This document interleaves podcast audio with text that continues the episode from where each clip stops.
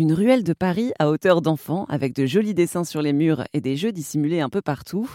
Ce monde imaginaire, c'est l'artiste Seth qui l'a inventé. Le street artiste a posé ses valises au musée en herbe à Paris et a transformé l'établissement en un véritable terrain de jeu, un univers fantastique et multicolore. Élise Lotte du musée en herbe. Dans cette scène, on revient à Paris, qui est le, lieu de naissance et d'enfance euh, de Seth. Et il voulait nous raconter ben, qu'il a grandi à Paris. Et en fait, ça se reflète dans ce monde insouciant des enfants, où il raconte ben, qu'il a grandi et lui, à l'époque, il jouait dans la rue. Euh, et que ce, fait de jouer dans la rue, de partager avec des enfants, faisait développer hein, vraiment un imaginaire.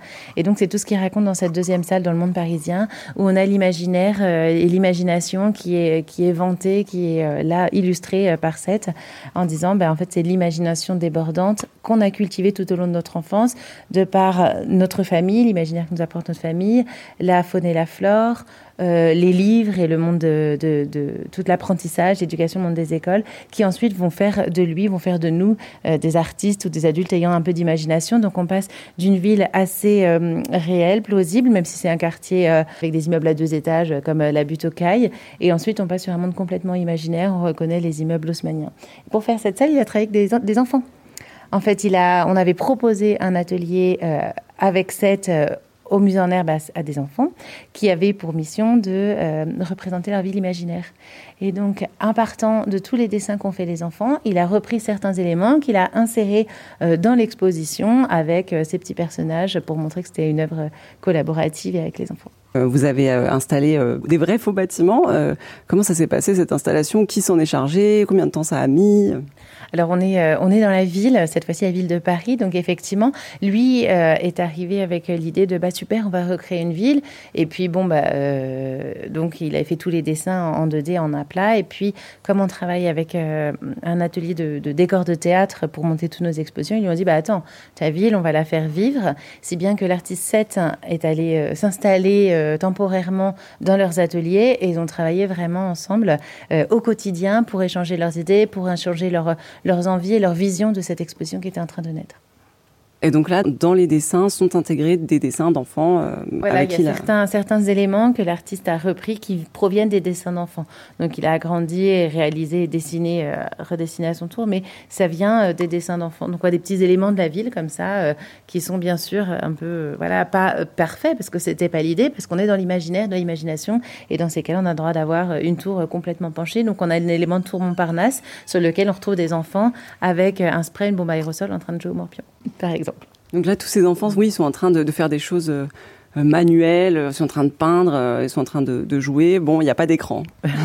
non, c'est aussi un message, mais un message, on va dire secondaire, mais de 7 en disant regarde avec avec ton imagination, avec ce que tu as à portée de main, tu peux jouer, tu peux lire, tu peux te créer des jeux, t'inventer un monde.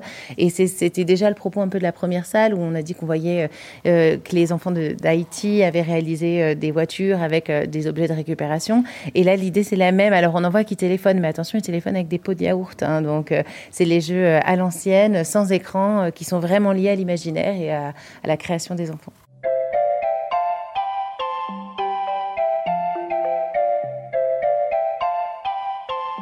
Il y a aussi même une petite statue. Est-ce que c'est du bronze? Oui, effectivement, elle a été euh, fondue exprès euh, pour l'exposition. C'est une petite euh, Marianne qui porte, on la reconnaît, enfin semeuse Marianne, on la reconnaît avec son bonnet phrygien et son et la main, enfin l'action qu'elle est en train de faire hein, de semer des graines. Et en revanche, encore une fois, on ne voit pas son visage puisque c'est le, principe hein, des, expositions de, des, enfants de 7. On ne voit très peu leur visage. Parfois on les voit, mais là, la plupart on les voit pas. Et donc elle a mis son bonnet à l'envers. On voit bien qu'elle a le bonnet qui tombe sur le nez, donc elle ne voit pas du tout. Elles sont où elle s'en va, mais elle s'en va. C'est très impressionnant qu'il y ait de tout, quoi. À la fois de la sculpture, à la fois du dessin, à la fois de plein de choses différentes. C'est vraiment, c'est vraiment un artiste très complet. Oui, oui, il aime tester euh, les matières, les techniques euh, et euh, voilà, toujours créer des choses de nouvelles pour exprimer son art et son, son lien avec le monde des enfants.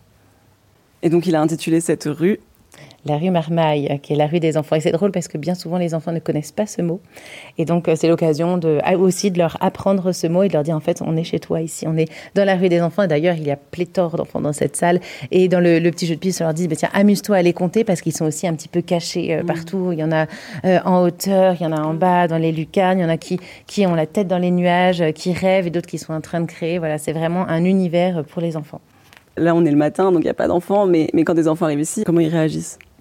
Ah bah alors, ils sont, ils sont très contents de voir plein d'enfants. Puis c'est vraiment à leur, euh, leur échelle aussi. Hein. Les enfants ont, leur taille à eux, donc ils se projettent beaucoup. Surtout que, comme on l'a dit, on voit pas les visages, donc ils peuvent facilement se projeter. Puis souvent, ils sont tout excités. Ils essaient de chercher euh, leur enfant préféré, celui qui fait l'action, qui eux et qui les représente.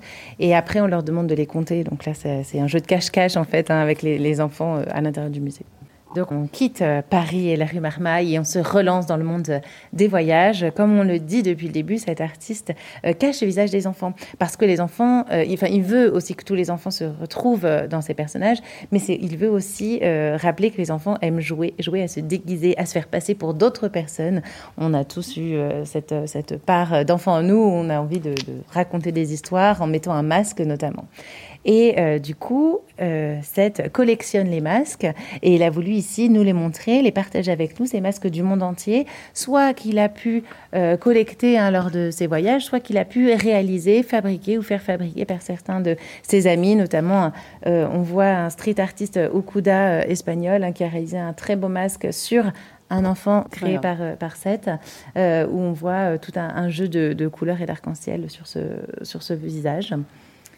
Et on, voit voilà des, masques aussi en différentes matières. Il y en a en bois, d'autres en céramique, d'autres euh, avec des, éléments euh, d'animaux comme des dents. Hein. On en voit un qui, vient du Mexique où il a des, dents de porc-épic et des pics de porc-épic plantés sur ce masque. C'est un masque qui est, très effrayant, enfin pas effrayant, mais qui est très démonstratif, on va dire, et que les enfants adorent parce qu'on voit les grandes dents. Les enfants adorent ce masque aussi qui est très expressif.